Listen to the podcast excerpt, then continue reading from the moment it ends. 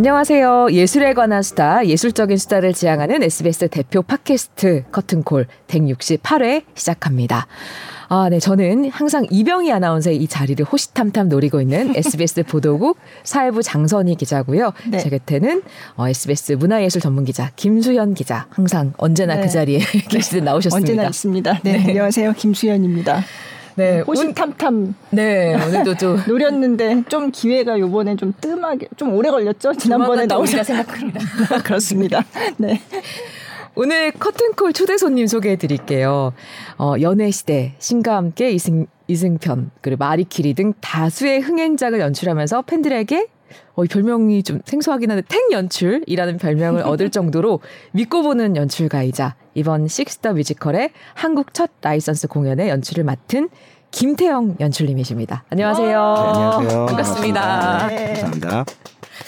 어, 저희는 항상 자기소개를 좀 직접 부탁드리거든요. 네. 자기소개 부탁드립니다. 네, 저 자기소개 굉장히 심플한데요. 네. 네 연극 뮤지컬 연출 많이 하고 있는 네. 김태영 연출입니다. 네. 반갑습니다. 네. 행 연출이라는 별명은 어떻게 생긴 거예요? 그 뭐 이름이 제가 김태형이다 네. 보니까 뭐 학교 다닐 때부터 친구들이 음. 특히 어린 친구들이 저에게 형이나 오빠보다 탱탱탱 이렇게 아. 부르는 경우가 많아가지고 이게 착붙네요. 네. 네. 그래서 네. 그러다가 뭐탱 어. 연출 그렇게 됐고요. 아, 네. 자연스럽게 많은 분들 뭐 같이 하는 배우분들이나 동료들이나 관객분들도 뭐 그렇게 불려주시는 경우가 많습니다. 아, 네. 형은 처음 들으셨어요? 아 저는 처음 들었어요. 아니 믿고 보는 연출가다 이건 알았는데 이 탱연출이라는 별명까지는 사실 몰랐어요. 좀 네. 약간 심오한 의미가 있을 줄 알았는데 그냥 아, 전혀 없습니다. 구전으로 이어진 음, 별명이었네요. 네, 네, 아, 탱연출. 네. 근데 좀 귀여운 느낌이 있는 것 같아요. 탱 하는 그, 네, 그렇죠. 그 발음이 되게 통통 튀면서. 보이고, 네, 만만해 보이고 좋습니다. 네. 네, 알겠습니다. 어. 오늘 그 식스 더 뮤지컬 얘기를 주로 하려고 모신 거예요. 네. 네. 그죠. 네. 네. Six the 뮤지컬 지금 이제 하고 있잖아요. 네. 얼마 전에 영국 그 공연팀이 와서 이제 네. 하고 갔고 네. 그 뒤에 이제 한국어 라이선스 공연을 처음 하는 건데 네. 네. 음 일단 그 연출을 네. 맡으셨으니까 어떻게 맡게 되신 거예요? 네. 어, 이 공연은 그 제가 지금 일하고 있는 이 뮤지컬 the Six는 아이엠컬처라는 회사에서 현재 제작을 하고 있는 공연입니다. 네. 한국에서는. 근데 이게 2017년도 만들어지고 작품이 에딘버러 페스티벌에 이제 참가하면서 네. 거기서 엄청 인기를 끌게 되고 음. 그 이후로 정말 급속히 공연이 성장하고 네. 해서 뭐 웨스트엔드와 브로드웨이에 이제 돌아가고 있고요. 현재 뭐 한국, 웨스트엔드, 브로드웨이 그리고 호주 프로덕션까지 전 네. 세계적으로 돌고 있는데 저희 그 아이엠컬처의 대표님이 네. 어, 처음 만들어질 때 그 당시에 함께 협력하던 영국의 프로듀서에게 이 공연을 소개받고 음. 이 공연을 투자하겠다. 아, 이 작품의 제작에 투자하겠다 해서서 네.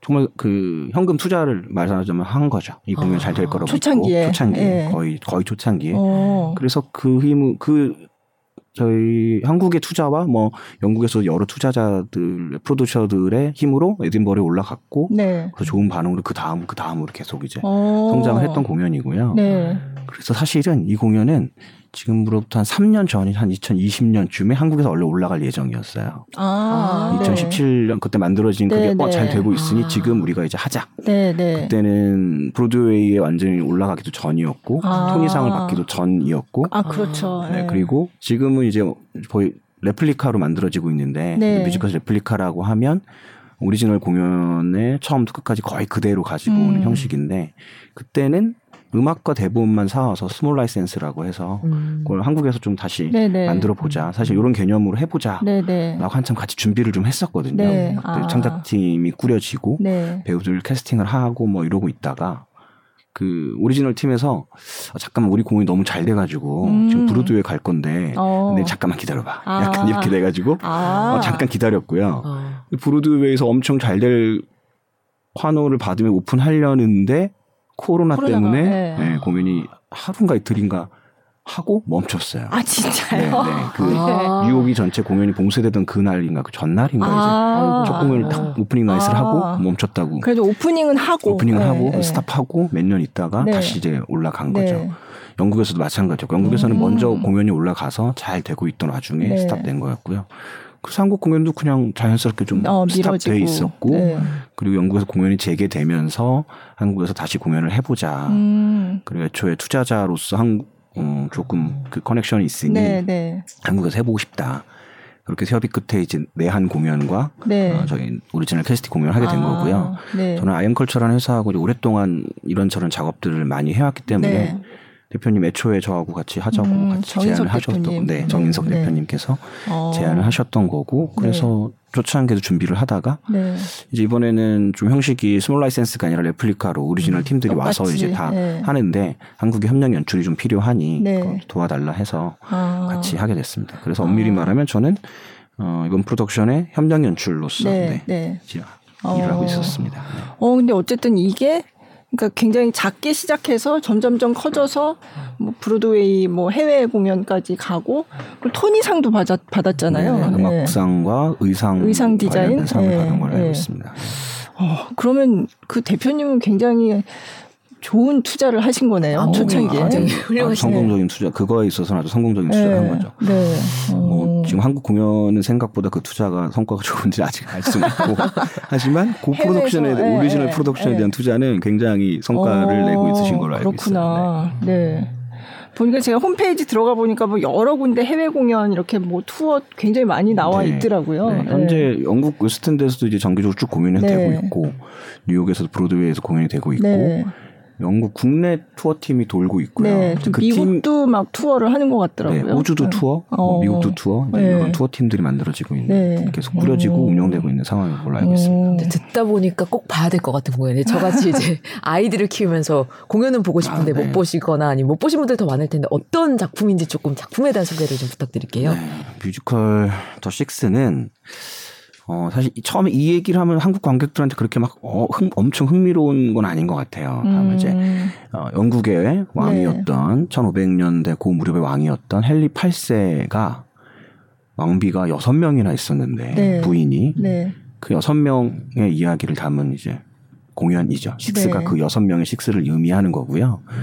그러나 다만 공연은 그런 튜더 왕조 시대 영국의 그 르네상스 고 무렵 시대의 어떤 전통의 사극인 것 같은 느낌을 풍기지만 음. 전혀 상관없이 굉장히 팝 콘서트 같은 느낌으로 네. 여섯 명의 어, 여왕들이 네. 각각의 팝 디바인 것처럼 음. 콘서트처럼 어, 자기 노래를 한 곡씩을 부르면서 자기 사연을 이야기하는 형식으로 이루어집니다. 음. 어, 공연은 우리 그 죽은 여왕들이 마치 되살아나서 지금 우리 여왕 여섯 명이 너희들 앞에서 콘서트를 할 거야. 음. 심지어 그것을 이혼 참수 라이브라고 부르거든요. 아, 네.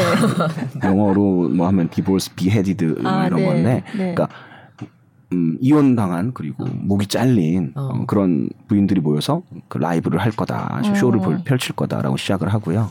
그리고 공연은 누가 더 불행했나, 음. 어. 누가 더 헨리 8세에게 끔찍한 취급을 당했나, 음. 누구 인생이 더 꼬였나를 지금부터 우리가 보여줄 건데 그 중에 음. 1등을 뽑으면 그 1등이 우리 식스라는 그룹의 식스라는 밴드의 식스라는 그 이 팀의 리더가 될 거다. 리드싱어 음. 혹은 리더가 될 거야. 그러니까 음. 누가 제일 불행했는지 뽑아줘. 아. 라고 어, 대결을 시작해서 한 명한 한 명이 자기 사연을 노래로 들려주는 음. 형식이 됩니다. 음. 그러나 이제 좀 공연의 마지막에 가면 좀 더 다른 이야기를 통해서 앞에까지 해왔던 것들을 좀 부정하거나 뒤집으면서 공연은 이제 좀 아. 마무리가 되고요. 네. 어, 이 여섯 명은 각각 좀 reference가 있는 느낌으로 만들어졌다고 해요. 네. 뭐 비욘세라든가 네. 샤키라라든가 뭐 네. 브리트니 뭐, 스피어스라든가 이런 뭐 에이브릴 라빈, 에이브릴 라빈, 뭐, 뭐 네. 아델 이런 네. 정말 팝스타들을 모델로 해서 마치 그들의 음악 스타일과 비슷한 느낌의 음, 악들로 음. 어, 관객들에게 좀 훨씬 더 친숙한 팝 음악으로 구성되어 있고요. 네. 그렇게 신나게 콘서트를 보다 보면 후반부에는 이야기를 좀 뒤집어서 음. 전혀 다른 맥락의 이야기로 이야기를 마무리하고 네. 있고 어, 그 두 가지 지점이 어, 전 세계 그런 여성 관객들이나 이 기존의 이 여왕을 다뤘던 방식 에 비해서 새롭고 신선하다고 느껴서 이 공연이 전 세계적으로 인기를 끌고 있었던 것 같습니다. 음, 네.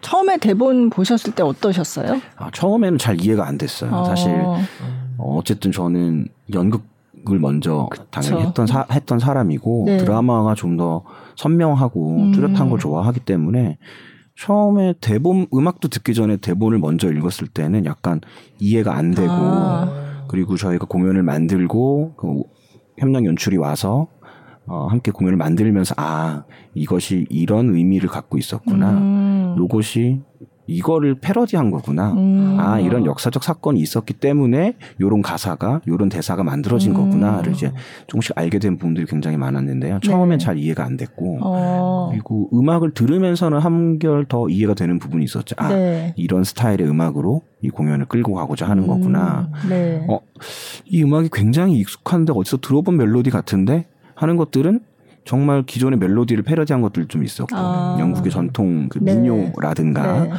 어, 그런 것들도 있었고 음악 스타일이 좋은데 어디서 들어본 것 같은데 음. 근데 이게 들어본 것 같은데가 나 표절했다거나 이런 느낌이 아니라 굉장히 친숙한 어떤 음. 코드 진행이나 뭐 아, 음악 네. 구조가 어, 그 기존 팝스타들의 것들을 일부러 가지고 온 음. 것들이 있기 때문에 그래서 친숙하게 들렸던 것 같고요. 네.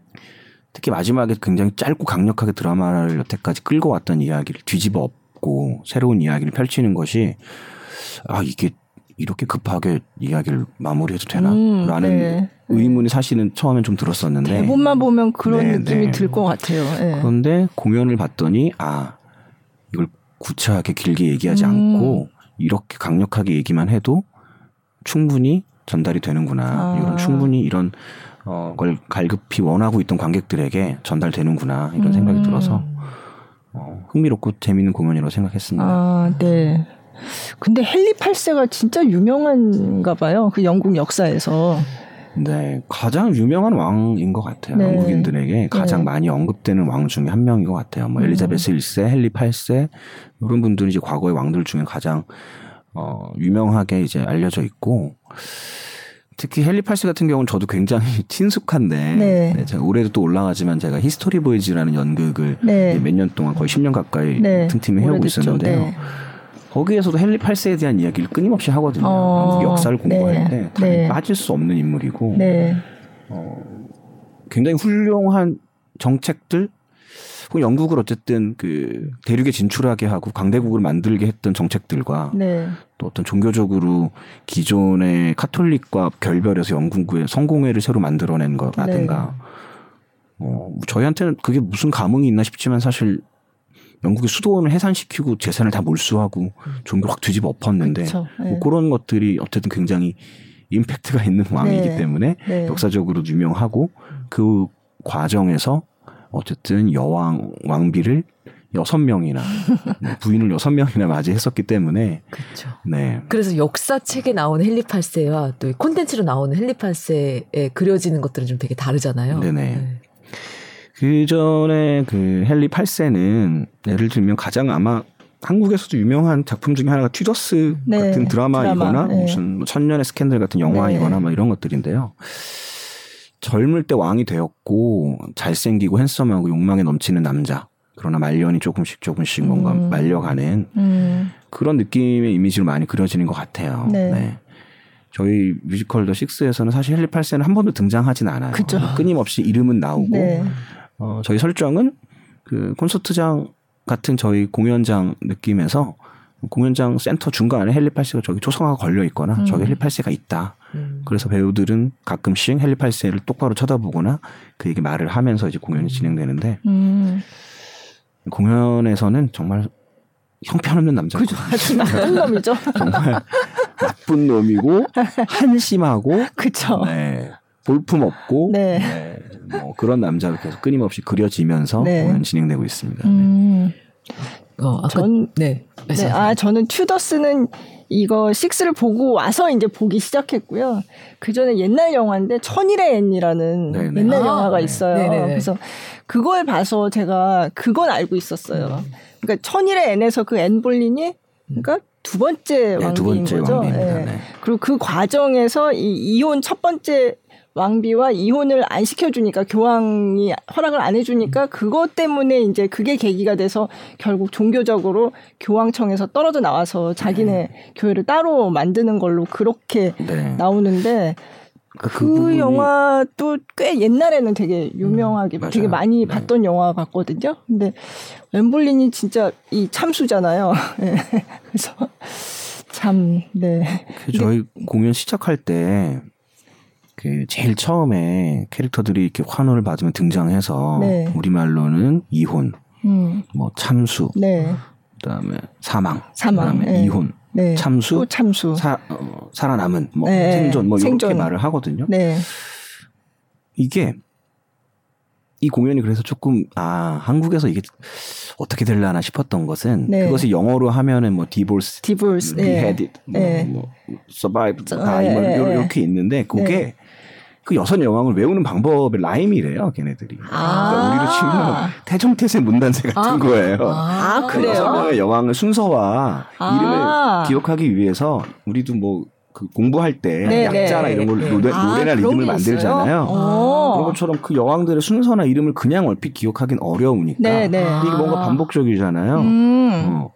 divorced, 어, 네. beheaded, 네. 그다음에 뭐, 어, died, died, divorced, 예. beheaded, survived 아. 이렇게 하면 아 여섯 개가 금방 외워지고 아. 그거에 빗대서 아 그럼 첫 번째 여왕은 이혼을 했던 누구 아 아라곤의 캐서린이고 네. 두 번째는 참수를 당한 아, 앤 불린, 앤 불린 이런 식으로 역사 시간에 아, 한국에서 아, 원래 아, 그렇게 네, 그렇게 매 공부를 한대요. 아, 그걸 뒤늦게 알고 이게 그런 거냐 물었더니 어 맞다고 아, 그런 거 시작된 그러니까 건데 그러니까 대사로 이렇게 처음 나온 게 아니라 원래 있는 어, 그렇죠. 말이군요. 네. 그러니까 그.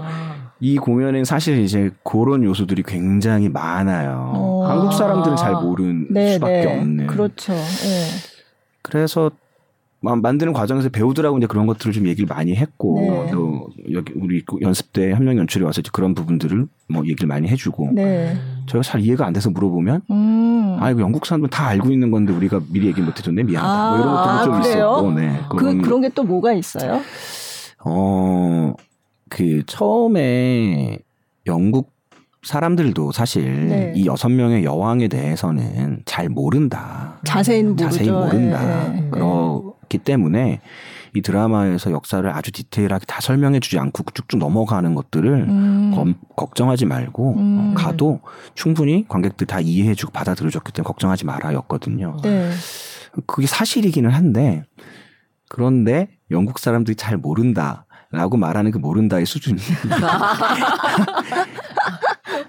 좀 다른 거죠. 아. 뭐 예를 들면 에, 예, 에. 예. 저희는 어뭐 80년 광주에 이런 일이 있었습니다. 아, 라고 예. 딱 한마디만 해도 예, 저희한테는 떠오르는 정서가 어, 있고 그죠, 그리고 뭐 누군가가 농담처럼 저에게는 12척의 배가 남아 있습니다. 아, 하면 그렇죠. 그냥 다른 복잡한 생각 안 하고 또 아 이게 지금 얘네들이 무슨 이야기를 하려고 하는 건가 그걸로 음. 어떻게 더 진지하게 접근을 하거나 어 농담으로 더 패러디해서 뒤집으려고 하는 건가가 딱 오는데 네.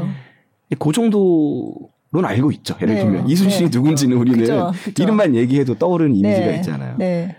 그러니까 이 친구들한테 정확한 사정은 몰라도 음. 앤블린이라고 얘기하면 그쵸. 그 사람이 어떤 사람이고 어.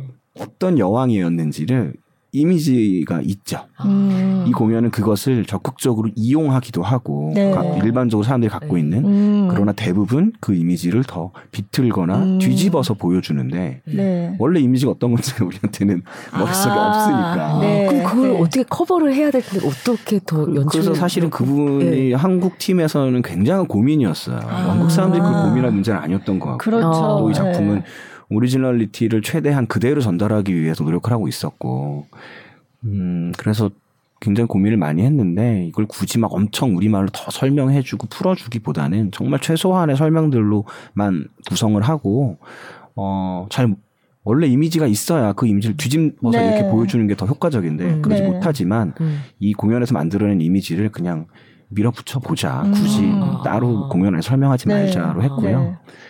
이게 잘 통하나 안 통하나를 저희 사실 좀 노심초사하면서 봤는데 음.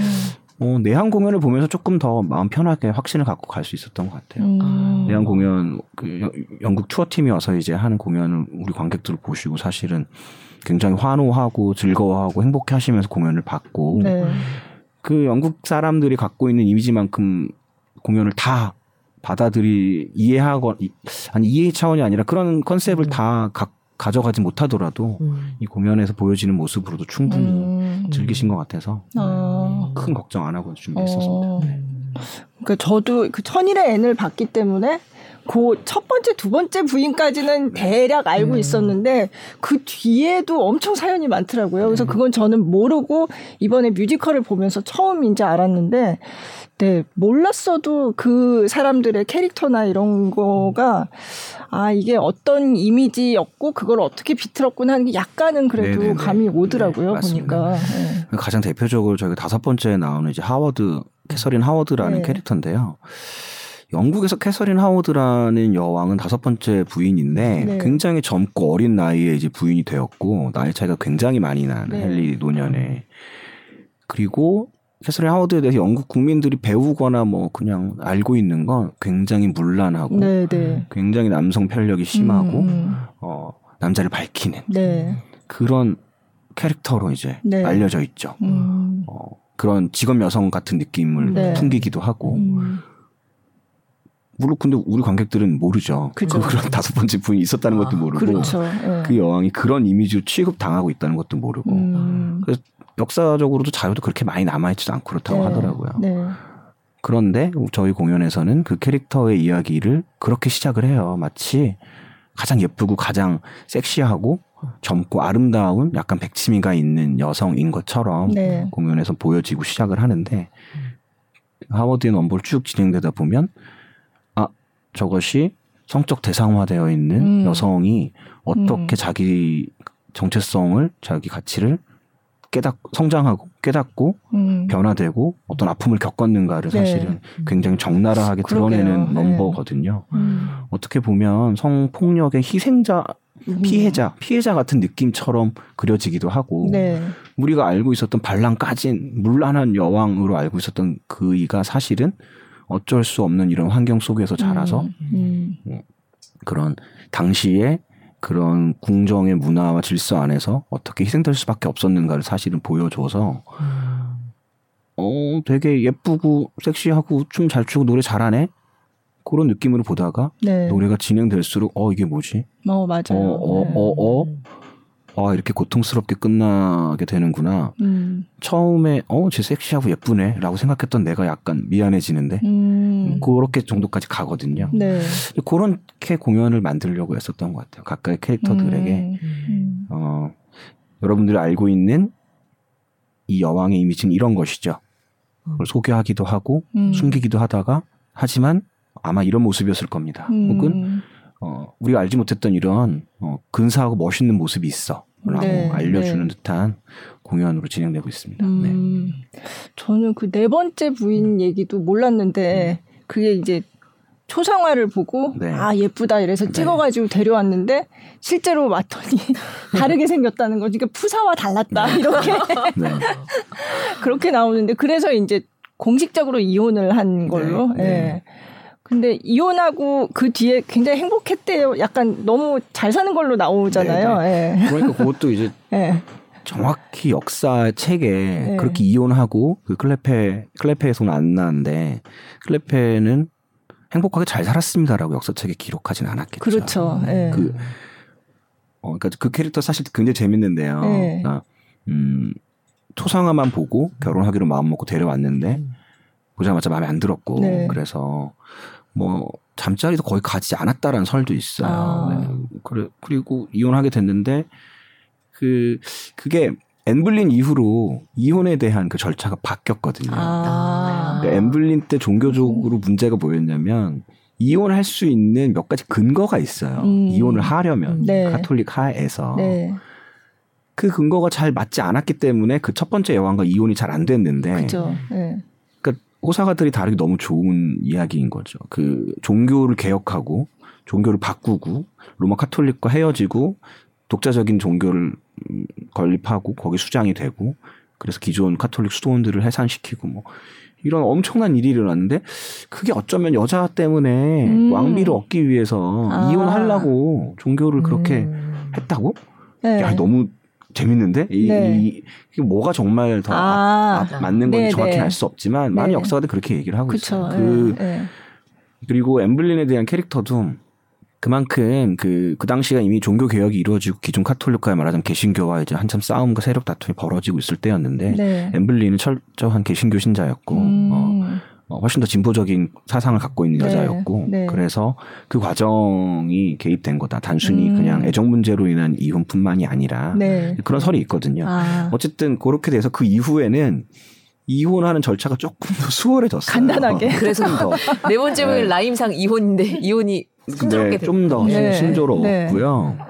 네. 어, 그래서 클랩텐 이혼을 할수 있었던 건데, 네, 네. 그 저희 그, 그 넘버에서도 사실 가장 혁신적인 넘버들 거의 힙, 힙합 넘버처럼 네, 네. 랩처럼 부르고 또 네. 행복해 보이잖아요. 그렇죠. 막말로 못생겼다고 이제 이혼을 당한 거죠. 네. 그리고 내가 알던 초상화와 다르다고. 그러나 음. 그 당시에 이혼 법적인 지금도 사실 뭐 그냥 뭐 내 규책 사유로 이혼을 하면 뭐 위자료도 그렇고 재산 분할도 그렇고 줘야 되는 거잖아요. 네. 그런 개념인 거죠. 음. 그리고 가져간 것들이 음. 어뭐 남은 생을 살기에 전혀 문제가 없었고 네. 재산도 충분했고 그 저희 가사에도 나오는데 어 당시의 영국은 남편이 없는 여자는 재산권을 마음대로 행사할 수도 없고 네. 어, 어, 또 권리를 주장할 수도 네. 없고 음. 그렇기 때문에 어, 아버지 혹은 남편의 자기 후견인이 있어야지만 음. 사회적으로 활동을 할 수 있는 시기였기 네. 때문에 그런데 그이는 공식적으로 이혼을 하고 그러지 않아도 자기를 돌봐주는 남자가 없어도 음. 충분히 권리를 행사하면서 살 수 있었던 환경이 된 거죠. 음. 그러니까 저희 공원에서는 야 그게 얼마나 행복한 일이냐.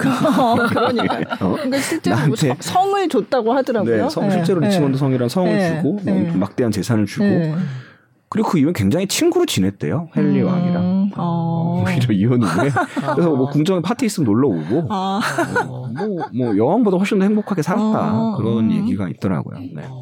쿨하게 자주 네. 놀러 오고 만나고 사냥도 하고 뭐 그렇게 네. 지냈다는 얘기를 하고 있습니다. 음. 지금 몇몇 캐릭터들을 이제 소개를 설명해 주셨는데 네. 그 중에서 이제 감독님한테 조금 특별히 애착이 가는 캐릭터나 네, 뭐 저희가 있을까요? 총 여섯 명의 이제 그 캐릭터가 등장하는데 아무래도 저는 마지, 가장 마지막에 등장하는 캐서린 음. 파라는 캐릭터가 아. 개인적으로는 가장 어, 의미 있고 네. 힘 있고 감동적인 캐릭터라고 생각을 아. 하는데요. 음. 앞에까지 다섯 명의 캐릭터들이 사실 계속 불행 배틀을 하는 거죠. 그죠. 누가 더 불행한가. 네. 나는 이런 일을 겪었다. 나는 이런 일까지 겪었다. 음. 뭐, 어, 나는 근데 나는 행복했어. 네, 라고 네. 말하는 사람도 있고. 음. 그리고 나가, 내가 굉장히 행복하고 정말 사랑받는 줄 알지만 사실 나는 또 이런 힘든 일이 있었어. 음. 라고 이렇게 얘기하고, 음. 어, 아까 말씀드린 다섯 번째 캐릭터 이제 캐서린 하워드까지 가면 어 물란한 여왕인 줄 알았는데 음. 그런데 아 저런 아픔을 정말 정말 아픈 아픔을 겪고 있었구나를 음. 보고 나서 좀 더 경쟁이 막 격화되고 그리고 그 경쟁에서 이기기 위해서 해서는 안될 선을 좀 넘는 말까지 나는 그때 어 내가 왕비일 때 헨리는 뭐 몇 명이랑 바람 폈어 음. 나는 몇 번이나 유산했어 음. 뭐 이런 얘기까지 막 얘기가 강해지고 있을 때 캐서린 파라는 캐릭터가 자기 불행을 얘기해야 되는데 음. 아 잠깐 난 이건 아닌 것 같다. 음. 이건 좀 선을 넘은 것 같다. 우리 막 누가 더 불행한지 누구 트라우마가 더 센지 이 경쟁하고 있는 거 이거 좀 이상하다. 음. 뭐가 이상하다는 거야? 다른 캐릭터들이 음. 물어볼 때 이제 얘기를 하는 거죠. 어, 자기 불행을 깊이 노래해주기도 하지만 이제 거기서 이 공연에 말하자면 굉장한 테마 주제 의식 들을 이제 사실 넘버와 씬으로 이제 얘기를 해주는데 음. 음, 마지막에 하는 얘기는 결국엔 우리가 식스라는 이름으로 불리게 된 것은 음. 헨리라는 왕의 여섯 와이프이기 때문에 전부인들이니까 음. 거기에 한 카테고리를 묶여서 우리가 지금 세계적으로 유명해지고 알려져 있는 것인데 음, 네. 지금 여러 너희들 각각 너희 하나씩 이야기를 다 펼쳤잖아. 다 한 명 한 명 너무 다르고 소중하고 사랑스러운 존재인데 왜 우리가 이렇게 하나를 묶여야 돼? 음. 왜 우리가 남편에게 얼마나 더 불행했는지를 자랑해서 비교하고 우리끼리 경쟁해야 돼? 그거 음. 너무 이상하지 않니? 음. 음. 누가 더 나쁜 여잔지, 누가 음. 더 불행했는지, 음. 누가 더 어, 어 혹은 누가 더 근사하고 더 유명한지를 왜 우리끼리 경쟁하고 비교해야 되냐 음. 그런 의문을 이제 제기하게 되는 거죠. 음. 그래서 어 이게 뭐지 하다가 캐릭터들이 마지막 캐릭터의 캐서린 파의 노래와 어, 이야기를 통해서 조금씩 깨닫게 되는 이렇게 보여지거든요. 네.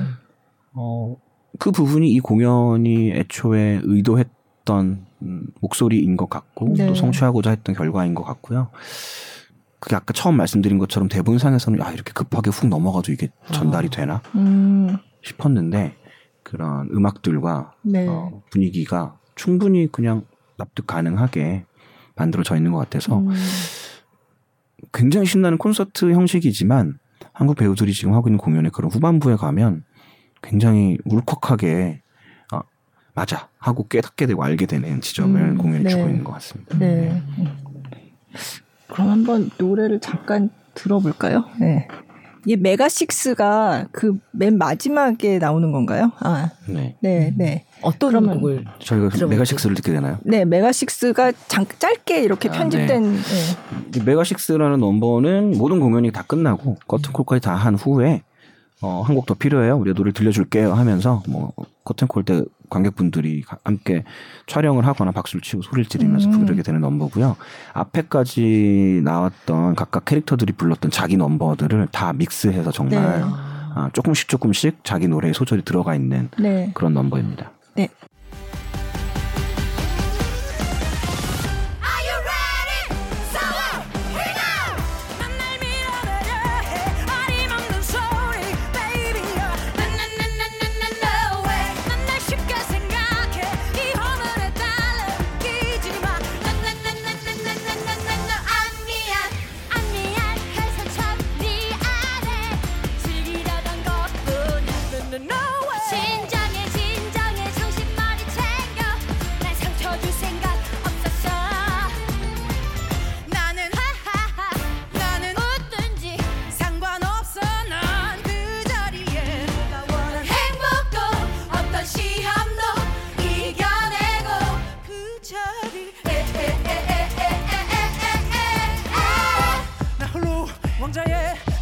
모든 성을 즐겨. 나는 인정할 수 없어. 나는 이성의 여왕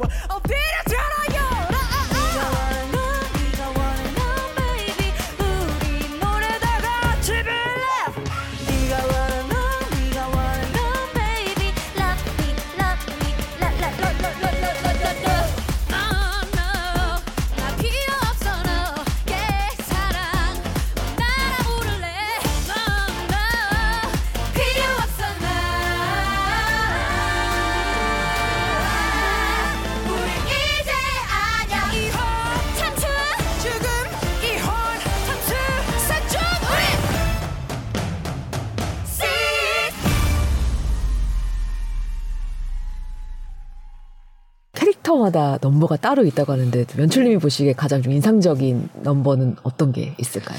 어, 넘버들 하나하나 사실 굉장히 좋고요. 네. 어, 그 또 넘버들의 그 안무도 굉장히 섬세하고 음. 많이 들어가 있거든요. 네. 그 안무 스타일도 음, 각각의 팝스타들의 스타일별로 조금씩 조금씩 다르게 음. 들어가 있어서 아, 어떤 게 제일 좋다 넘버 꼽기는 굉장히 어려운데 저는 개인적으로는 그 4번 넘버. 아. 네. 아, 네. 굉장히 흥미롭고 네. 또 이게 약간 프사 차이 때문에 네. 이혼당한 네. 클레페라는 캐릭터의 네. 넘버인데 그게 굉장히 힙합 넘버 같기도 하고 네. 네. 니키 미나즈를 이렇게 모델로, 모델로? 삼아서 네. 만든 그런 느낌이 굉장히 네. 재미있고요. 그리고 어, 사실 이제 그 각각 여섯 여왕의 넘버가 아닌 넘버들이 몇 개가 있어요. 뭐 어. 오프닝이라든가 네. 다 같이 부르는 식스 같은 넘버나 중간에 그 4번 넘버인 그 클레페 아니 네 번째 여왕인 클레페가 하기 전에 아, Haus of Holbein이라는 넘버가 네. 있거든요. 네. 공연 볼 때도 그렇고 연습할 때도 굉장히 재미있는 넘버였어요. 네. 굉장히 그 막그 그 black light를 막 쓰고 네. 형광색 이렇게 막 선글라스에 막 프릴을 막 두르고 나와서 하는 장면인데 컨셉은 그, 그 클레페라는 여왕의 초상화를 그린 굉장히 유명한, 유명한 사실 독일에서 화가. 유명한 네. 홀바인이라는 화가의 작업실이다라는 네. 컨셉이고 근데 그 사람이 어 클레페를 실제보다 훨씬 더 예쁘게 그려줬다라는 컨셉으로 이제 네. 뭐 그런 건데 네. 마치 보그나 이런 패션 잡지에 일하는 사람들인 음, 것처럼 네, 네. 패션계에 굉장히 프로페셔널한 사람들인 것처럼 연기하고 만들어 달라 해서 음. 그 그렇게 장면을 계속 만들었었거든요. 그래서 네. 그 지금 저희 배우들이 하고 있는 포즈나 이런 것들도 이런저런 그런 모델들 사진을 쫙 깔아두고 아~ 그 중에 각자 마음에 드는 거 하나씩 골라가지고 아~ 굉장히 과장된 이렇게 아~ 패션 모델의 포즈 같은 걸 하면서 네. 동 작, 들도 이제 그것들은 저희 한국 안에서 따로 이제 만들었거든요. 네. 안, 안무도 그 부분은 각자 배우의 개성에 맞게 따로 만들고 싶다 해서 네. 그래서 그 부분에 가사 나온 노래가 굉장히 코믹하고 재치 넘치고 어 그리고 영국인이나 미국인들이 보기에 조금 독특한 자기네 언어가 아닌 독일어로 된 가사를 일부러 조금씩 조금씩 아, 많이 네, 써서 네. 독일에서 왔으니까. 독일에서 왔으니까. 네, 그러니까 뭔가 뭔가 쿨하고 네. 뭔가 신선하고 자기네 문화와는 다른 그런 독일이라는 음. 나라에서 온 여자를 그리기 위해서 그런 공간을 이렇게 좀 아. 이질적인 문화의 그런 공간을 만든 거죠. 지금 음. 저희가 보면 어떤 굉장히 클럽 같기도 하고 네, 굉장히 맞아요. 핫한 네, 네. 그런 만들었는데 그건 엄버가에서 굉장히 재밌고요. 네. 참 유심히 보면 가사나 뭐 하는 행동들이 되게 패러디가 굉장히 많이 되어 있고 아. 그리고 거기서 끊임없이 외모에 대한 거 뭐 예쁘게 보여야 되는 거뭐 음. 이런 것들을 많이 얘기하고 음. 그 다음에 처음에 그렇게 해서 이제 그 여왕을 고른다고 하는 장면이 있는데 한 두 명 정도가 탈락되고 이제 세 번째 되는데 그게 틴더라는 앱을 그냥 그대로 패러디한 아, 거예요. 아, 그게 틴더예요. 네. 아. 저희도 들으면 아 틴더구나 알게 되는데 아, 네. 사실 우리는 틴더를 뭐 한국에 많이, 많이 쓰지도 않을 뿐더러 네. 우리 저희도 뭐 그런 소개팅 앱 같은 네. 것도 좀 이렇게 있기는 하지만 네. 그, 그 방식이 틴더가 딱 그 방식이 거잖아요. 보고 마음에 들면 그쵸. 이쪽으로 예, swipe, 예, 오른쪽으로 예, swipe하고 아. 마음에 안 들면 뭐 아. 왼쪽으로 swipe 해버리고 그래서 처음에 마음에 안 들고 찡찡 어이 이 사람 마음에 드는데 음. 이제 그러니까 그 헨리 8세가 새로운 여왕을 구하는 과정을 마치 틴더 앱으로 아. 데이트 상대를 고르듯이 그, 그렇게 만든 거죠. 그러니까 음. 그렇게 가볍게 표현 한 헨리 8세를 비판하려다 보니까 오히려 음. 틴더 앱을 쓰는 것처럼 가볍게 음. 그리고 그 Haus of Holbein도 마치 클럽처럼 굉장히 가볍고 우스꽝스럽게 확 그려낸 네. 것 같거든요. 그 넘버도 굉장히 재밌고 어, 네. 네. 듣고 있으면 신나고 네. 네. 안무도 재밌고 뭐 아니 설명을 들으니까 지금 제가 봤던 이 공연 장면이 머릿속에 막 재생이 되는 어. 것 같아요. 아 진짜 다 어, 장면 장면이 다 굉장히 재밌었는데 음, 아까 말씀하신 그 튜더스 있잖아요. 그게 워낙 인기가 있었으니까 근데 그것도 본 사람들이 많으니까 그 이미지를 뒤집는 이런 네, 의도가 네, 있었다고 네. 아까 말씀하셨는데 특히 아, 네. 앤 블린이라는 캐릭터일 음, 거예요. 네. 사실 그 여성 여왕 중에 가장 유명한 캐릭터는 앤 블린이거든요. 네. 첫 번째 여왕인 아라곤 캐서린이라는 그 여왕이 가장 오랜 기간 이제 부인이 24년 가까이, 부인이었지만 역사적으로 가장 유명한 캐릭터는 이제 앤 블린이죠. 그 앤 블린을 바라보는 시각은 정말 어떻게 바라보느냐에 따라 굉장히 다른 것 같아요. 음. 굉장히 그야말로 요부이고 음. 또 왕을 유혹해서 그죠. 계획해서 조강지처를 자리를 버리게 네, 조강지처를 네. 버리게 한 어, 요부의 느낌 음. 이, 이런 느낌이 강하기도 하고 어떤 시각으로는 굉장히 앞, 시대를 앞서 나간 음. 새로운 사상과 새로운 사고에 유연했던 여자이기도 네. 하고 음. 음, 사실 프랑스에서 자랐거든요. 영국 사람인데 프랑스 네. 궁전에서 자랐어요. 아. 거기서 시녀 역할을 했는데 이 시녀가 저희는 시녀 하면은 뭔가 그, 그 귀족 계급이 아닌 사람들이 일하는 시종 그러니까 뭐 노예 노예까지는 안 더라도 네. 뭐 저희로 치면 머슴 뭐 네. 양반이 아닌 사람들 우리로 음. 치면 시녀인 거잖아요. 근데 네. 거기 영국 궁전의 시녀는 조금 개념이 달랐거든요. 아. 귀족의 자제들이 음. 굉장한 명예직으로 시녀 음. 역할을 하는 거였어요. 네. 영, 에 그래서 그 시녀에 있던 사람들하고 헨리 8세는 끝없이 바람을 피우죠. 네. 그 당시에 왕이 정부를 가지고 다른 네. 여자를 만나는 것은 큰 흠집이 아니었다라고 네. 얘기할 정도로. 음. 그러니까 뭐 그때 얘기를 들어보면 뭐 좀 끔찍하긴 한데 어. 그 당시에 결혼 생활이라는 것이 특히 왕가에서는 사랑이나 애정으로 뭐 유지하는 것보다는 그죠 정략적 그리고 네. 또 어떤 정치적인 이유로 하는 경우가 많았고 사랑은 정부랑 하는 것. 음. 뭐 마음을 주고받거나 음. 잠자리를 더 네네. 하는 것은 정, 뭐 그런 개념들이 많았기 음. 때문에 이 여왕의 이야기들이 더 사실 가만히 듣고 있으면 더 아픈 이야기들이긴 네. 한데 무튼 그런 왕의 마음을 사로잡아서 시녀로 있다가 음. 그러니까 엠블린도 그 아라곤 시녀로 있었거든요. 네.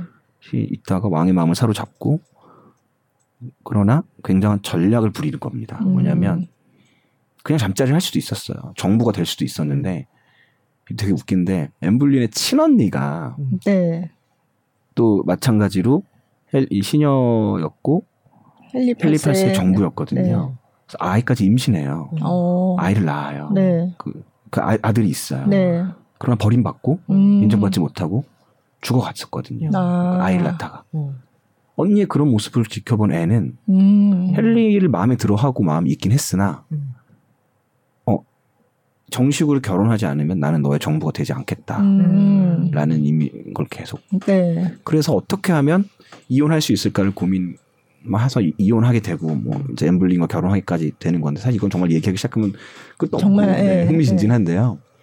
그래서 그 과정의 모습들이 사실 그 어, 아라곤의 1번 넘버인 그 처음 넘버인 No Way라는 네, 네. 넘버나 네. 그다음에 네. 앤 블린의 자기가 부른 넘버 안에서 사실 이야기 들어가 있어요. 음. 그러나 이것은 그 역사를 알면 깔깔거리면서 사실 되게 보고 들을 수 있지만 음. 잘 모르면 따라가기 좀 급급할 음. 수밖에 없는 내용이기는 하죠. 네. 어쨌든 그 앤 블린은 튜더스 덕분에 특히 더 굉장히 그죠. 섹스 예. 심벌이고 어, 네. 어, 에로틱하고 어.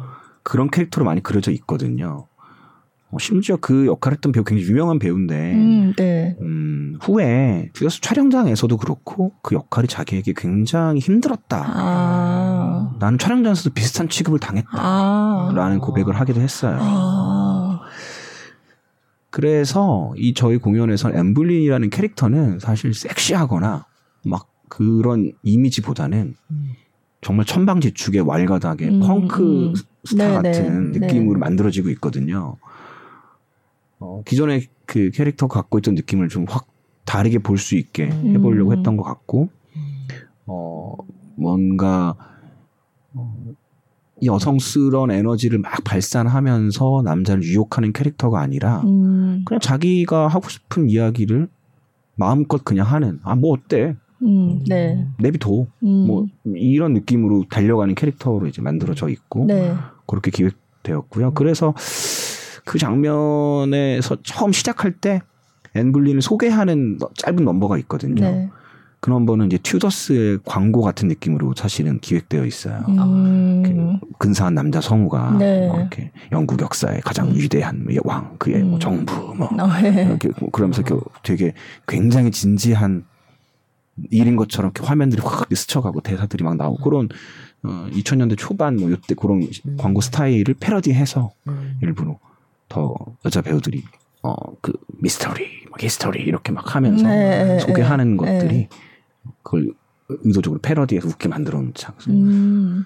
그런 식으로 이제 만들어진 앤 블린을 소개하고 그 앤 블린이 음. 처음에 등장해도 뭔가 우아하거나 혹은 섹시하게 등장하는 게 아니라 자기 셀카 찍다가 왜 뭐 무슨 문제야? 어 미안해. 내 타임 놓쳤네 하는 아, 에너지로 예, 예. 노래를 시작하는 것처럼 네. 만들어지고 있습니다. 어. 어, 얘기만 들어도 재밌어요. 저희가 노래를 한 곡 더 준비했는데 이거는 첫 번째 왕비. 네. 그러니까 No Way. 네, 첫 번째 왕비인 제목에 네. 거기 아, 보면 이제 엠블린 얘기도 잠깐 나온다고 네, 네. 하셨는데 거기 그러니까 엠블린이라고 나 말하지 않지만 거기 네. 나온 캐릭터들이 앞으로 벌어질 일들에 대해서 사실 음, 다 얘기하고 있죠. 네, 이거는 음원이 있거든요. 그러니까 손승연 배우가 맡아서 부르는 네 그런 노웨이라는 넘버를 그럼 네, 한번, 한번 듣고 들어보겠습니다. 옆자리를 지켜왔잖아. 수없이 날 속여도 그냥 모른 척 참아왔잖아. 내가 사는 법 이짝 쿨하게 yeah. Baby. 쿨하게 느낀 거 알지? 예쁘고 젊은 애한테 빠져 재미를 볼 때도 참았어. 내가 모르는 자식을 만들어 와도 난 말 안 했어. 난 네가 사는 법 도 달지 않았어. No baby cash 지긋지긋해도. 하지만 너희 내 말부터 들어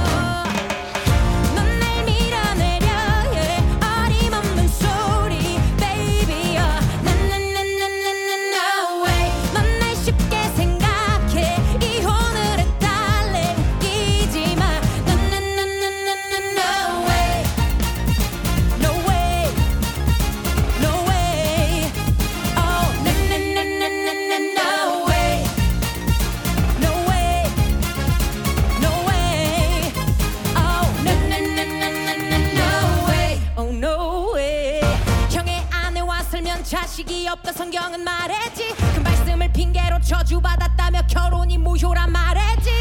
우리 딸 메리가 뭐라고 부르지? 널 아빠 딸이 자식하니까 이 쓰레기 날만 많이 봤어 못 비켜줘 이. 절대로 안 떠나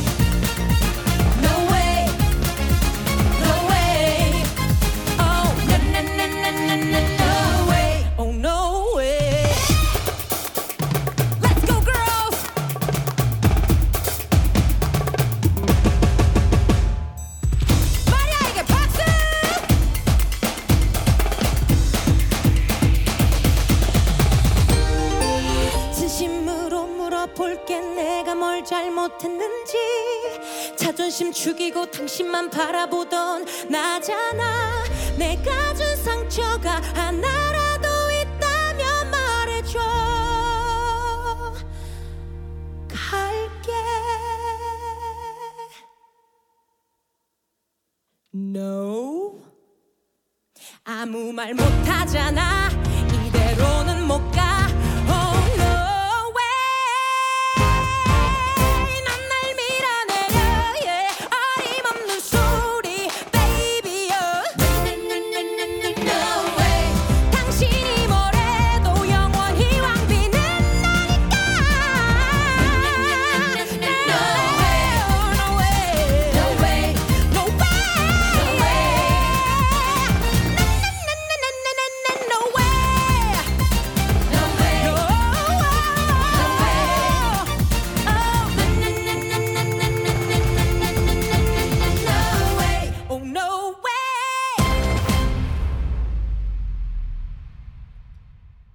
지금 들었던 넘버가 첫 번째 부인 아라곤. 네. 네. 그래서 더 캐서린인가요? 네. 아라곤은 사실은 이제 그 스페인 지방의 그 지역 아, 국가 네. 이름이고요. 사실은 네. 네. 아라곤에서 온 캐서린인 캐서린. 거죠. 네. 음, 네. No Way 듣고 왔습니다. 근데 굉장히 기구한 삶이더라고요. 제가 찾아보니까 이 첫 번째 왕비. 네, 기구하고 다시 말씀드리지만 아그 헨리 8세와 그 당시 여왕들의 이야기를 듣고 있으면 아 인류가 이때는 정말 무자비하고. 네. 어떻게 어, 지금의 도, 덕률과 너무 달랐구나. 네. 물론 그 삶에 어쩔 수 없던 영향도 있었겠죠. 굉장히 사망률도 높고 음, 또뭐 네. 지금 여왕들이 다 아들 출, 혹은 아이의 출산에 굉장히 목숨을 걸고 그죠. 열심히 하고 있는데 네. 어쨌든 당시에는 아이를 낳는 것 자체가 굉장히 위험한, 위험한 일이고 네. 출산 중에 아이가 죽거나 음. 산모가 죽거나 이런 어. 일이 비일비재했고 뭐 그런 그런 상황이었습니다. 네. 그첫 번째 넘버에서 보면 이제 아라곤이라는 캐릭터도 굉장히 운명이 희한하고 기구한데 네. 제가 이제 알고 있는 것들 말씀드리면 당시 헨리 8세의 아버지인 헨리 7세는 그 왕가가 왕권을 차지한 지 얼마 되지 않았거든요. 네. 어, 어, 거의 전쟁을 통해서 영국의 네. 왕이 된 상태여서 왕권 강화가 굉장히 중요한 사람이었는데 그 당시 영국보다 훨씬 강대국이었던 스페인과 음. 어, 협정을 맺고 네. 뭔가 그 정략 결혼을 위해서 네. 어, 추진을 했던 거죠. 그래서 헨리 8세의 형과 아라곤의 그 캐서린을 정략 결혼을 맺을 생각을 하는데 둘은 거의 뭐 7살, 8살? 네, 되게 어, 아기 때 네. 만나게 하고 뭐 그때부터 약, 그긴 협상 끝에 약혼을 하고 약혼 이후에도 몇 년이 지나서야 이제 어. 왕비로서 영국에 오게 됐거든요. 네.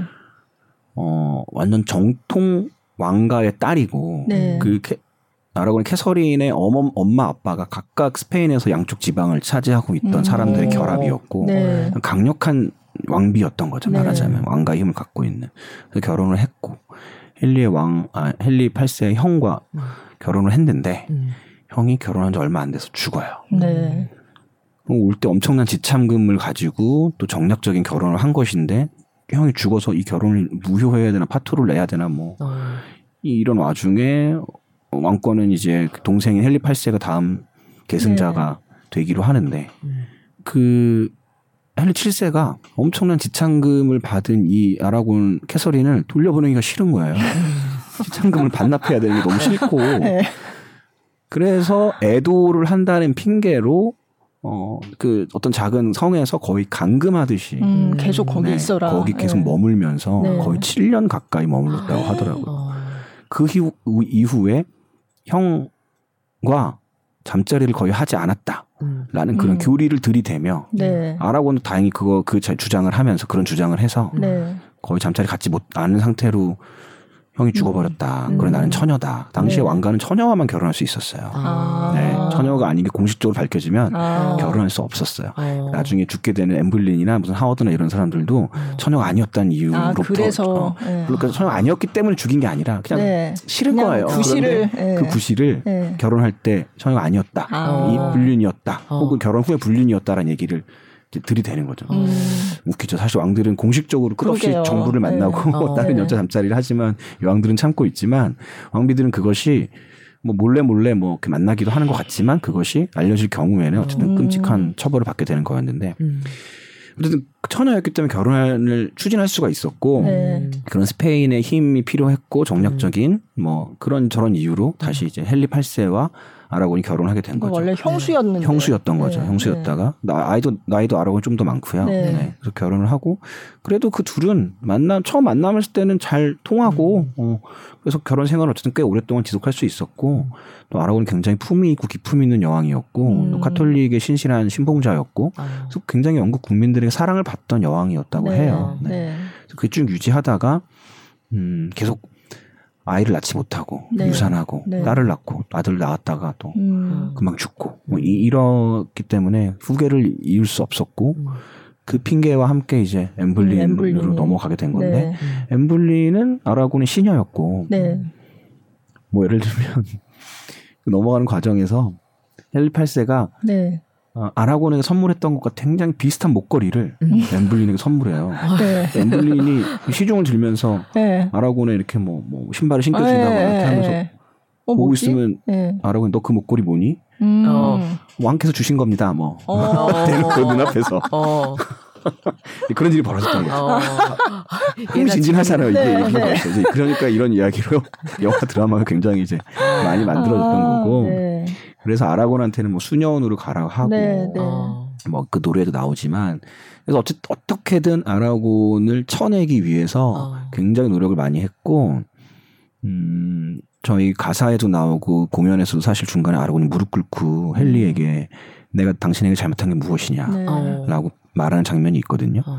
그게 그 왕과 신하들과 뭐 교황과 모여가지고 이혼을 관련된 걸막 이렇게 되나 안 되나를 음. 막 협의를 하고 있는 회의 석상에 아라곤이 거기엔 여자가 들어올 수 없는 공간이라고 알려져 있는데 네. 떡하니 걸어 들어가서 오, 어, 실제로 그랬어요? 실제로 네. 그 공간이 어떤 홀 얘기했는지 네, 정확한 네. 지명 까먹었고 어. 무릎을 꿇고 네. 내 죄가 무엇이냐. 어. 내 결혼 생활 동안 이렇게 이렇게 이렇게 난 모든 것을 다 하지 않았느냐. 내 어. 죄가 있단 말해봐라. 어. 그때 헬리가 별말 못하고 어. 음. 그리고 일어나서 이제 안 하고는 돌아오고 뭐 이런 네. 일이 있었던 거죠. 아. 그리고, 그리고 교황은 그런 그러니까 그렇게까지 하니까 아, 이거 허락 이건 허락하면 안 될 것 같은데 네. 그래서 교황도 허락해주지 않고 네. 진행되지 않았는데 그 와중에 이제 결국은 카톨릭과 이별하고 네. 새로운 어, 교리를 가진 성, 음. 공회를 세우고 네. 더 이상 로마 카톨릭의 어, 영향을 덜 받는 쪽으로 음. 영국이 음. 개종을 하면서 네. 이혼을 성사시킬 수 있었던 거고요. 네. 어, 그 과정에서 아라곤이 끝까지 버티고자 노력을 했지만 음, 앤블린이 어떤 수를 쓰고 어떻게 해가지고 이렇게 넘어갔느냐가 굉장히 호사가들에게는 음. 인기 있는 어떤 소재인 네. 거고 그 과정이 앤블린을 희대의 악력, 음. 아, 네. 희대의 요부로 요, 네. 만들어낸 이미지가 강력한 아, 것 같아요. 네. 네. 근데 엠블린도 결국은 아들을 못 낳고 또 딸만 네. 나온 거잖아요. 네. 엠블린도 딸만 낳고 어 다른 남자와 바람을 피웠다. 음. 불륜을 음. 핀 이유로 또 네. 네. 그리고 금서를 들고 있었다. 아. 종교적으로 네. 뭐, 뭐, 아까 아, 뭐, 뭐 그런 것과 뭐 여러 가지 여러 가지 죄명을 네, 죄명 네. 묶어서 그래서 참수. 네, 뭐, 목을 참. 근데 그 참수 되게 웃긴데 어쨌든 엠블리는 참수에 약간 헨리 8세의 온전한 의지와 분노보다 네. 정치적으로 밀려난 상황이 좀 더 강하게 보이고요. 음, 그래서 네. 헨리 8세가 엠블린의 죽음에 굉장한 배려를 해준 것은 네. 그 정말 참수거든요. 네. 정말 우리 그 하면 그 망나니를 불러다가 네. 정말 칼로 목을 베는. 네. 근데 그 과정에 가장 비싼 망나니를 불렀다고. 아, 가장 고통 없이 깔끔하게.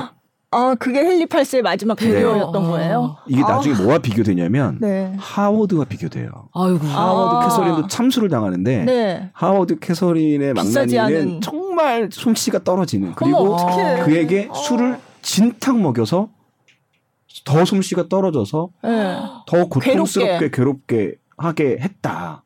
아 그게 그리고 그런 수, 많은 사람들에게 있어요? 네. 더 많은 사람들에게 하워드는 그냥 죽음을 어? 막 죽기 직전에 겁나고 공포스러우니까 무좀도 지리고 그죠, 막 이, 걸 그냥 예. 다 공개적으로 어. 오픈하고 엘, 엠블리는 정말 프라이빗한 공간에서 음. 프랑스에서 데려온 비싼 돈 주고 데려온 프랑스에서? 정말 뛰어난 솜씨를 가진 참수를 할 수 있는 사람을 데려와서 어. 뭐, 아, 네. 그랬다. 네. 어, 얘기하더라고요. 근데 너무, 어, 어. 너무. 근데 그게 되게, 아, 뭐 하는 사람이야 그러면서도 네. 그 당시에, 당대 인류에 대해서 고민해 보게 하는 아. 문화인 것 같아요. 네. 네. 유난히 뭐 그 저희 영국 연출도 계속 얘기했는데 네. 영국 유난히 그런 끔찍한 것, 죽음, 어. 처형 이런 거에 네. 사람들이 관심도 많고 어. 호기심도 많다. 뭐 이렇게 어. 얘기를 하긴 하는데. 네. 네. 아. 그러니까 그래서 세 번째 왕비는 이제 그 사람은 그냥 뭐 그렇게 처형을 당하거나 이혼당하거나 그러진 않고 그냥 이제 자연적으로 네, 이제 자, 죽었는데 네. 아들을 낳고 죽기는 했는데 그래서 장례를 치러준 건가요? 그 그쵸 그냥 그래서 이제 죽어 자연사죠 뭐 네. 그런 사고나 이런 게 아니라 왕비가 제인 네. 시모인데 네. 헨리 8세가 이제 마지막에 죽었잖아요. 어, 제인 시모 옆에 묻히고 싶다라고 얘기를 했었어요. 아~ 음, 그 여자 앞에. 어~ 그러니까 그 뒤에 부인들이 있었지만. 네네. 네. 아. 가장 뭐 저희 거의 저희 그, 그 공연에서도 넌 헨리의 유일한 사랑이잖아. 뭐 이렇게 얘기하는 가장 사랑했다라고 네, 네, 얘기하는데 음.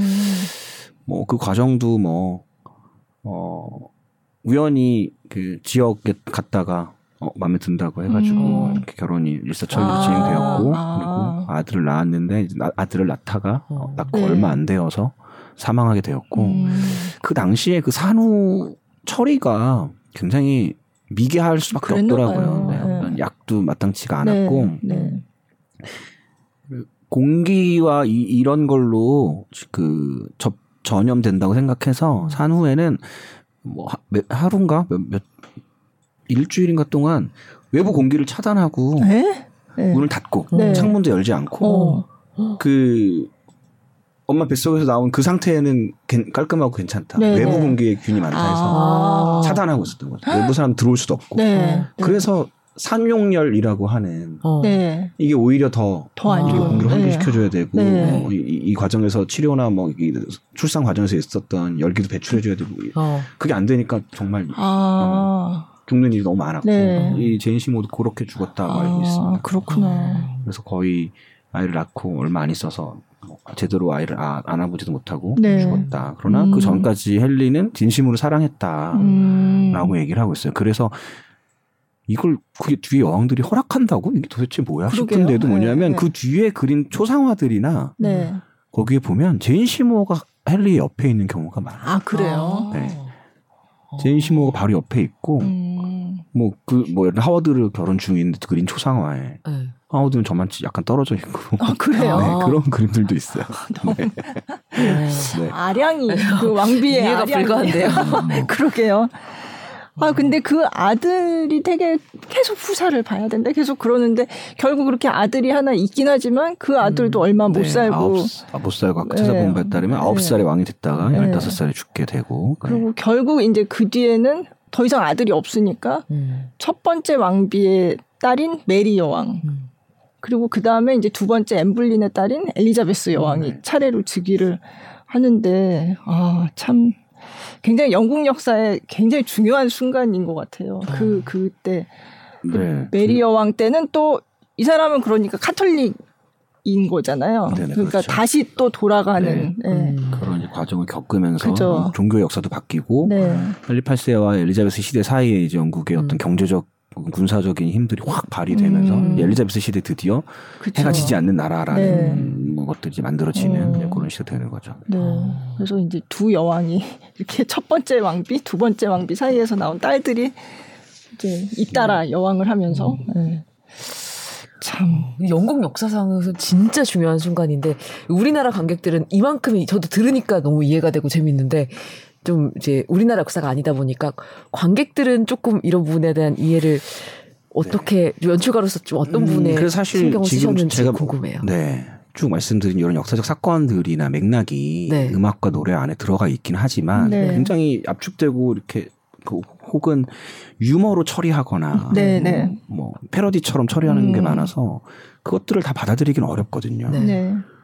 그런데 이 공연은 네. 그 역사를 이해하고 그 서사를 이해하는 공연은 아니다. 아. 그걸 이해할 필요가 있는 공연은 아니다.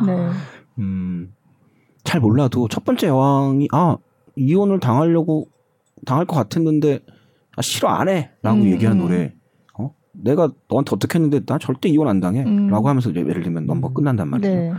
그리고 두 번째는, 어, 난 별로 안 미안해. 음. 나는, 네. 난 잘못한 거 없는데? 네. 난 그냥, 난 그냥 행복하게 살려던 것 뿐인데? 라고 음. 얘기한다는 시, 식이거나. 음. 그래서 각각의 여왕들이 굉장히 우리가 알고, 알고 있든 알고 있지 못하던, 음. 어, 좀 도발적이고 좀 생각보다 자기 주장도 강하고 음. 이런 여왕처럼 보이네 네. 느껴지거든요.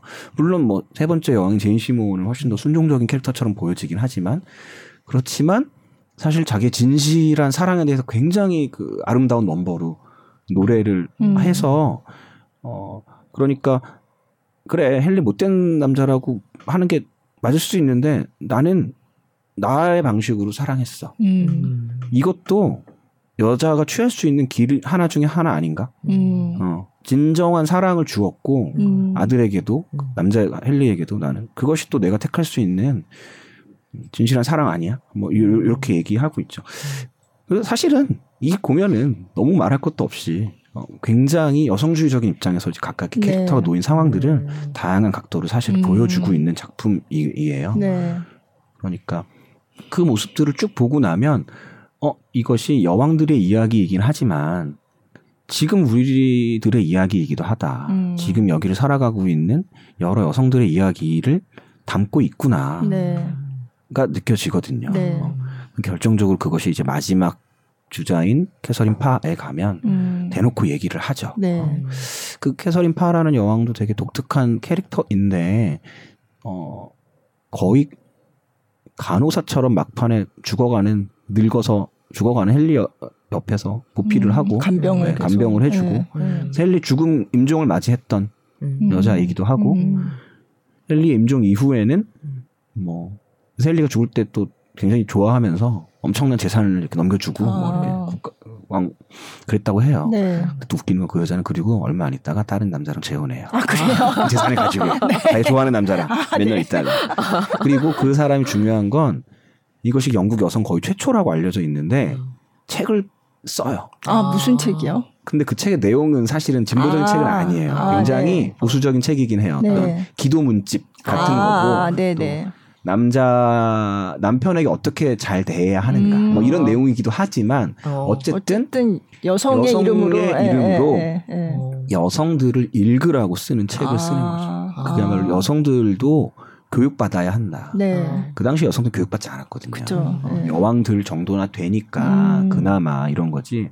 예를 들면 아, 캐서린이나 아라고 아라곤이나 앤 불린 같은 사람들은 지적 수준이 굉장히 높았다고 하고 네. 제인 시모 같은 사람은 그렇게 지적 수준이 높지 않았다. 음. 뭐 이렇게 음. 얘기하는 거죠. 근데 마지막 캐서린파는 굉장히 교양 있고 네. 많이 배웠고 음. 그 가정 환경 때문에 아버지 덕분에 많이 공부하는 이런 캐릭터였고 그 음. 책을 써냈고 네.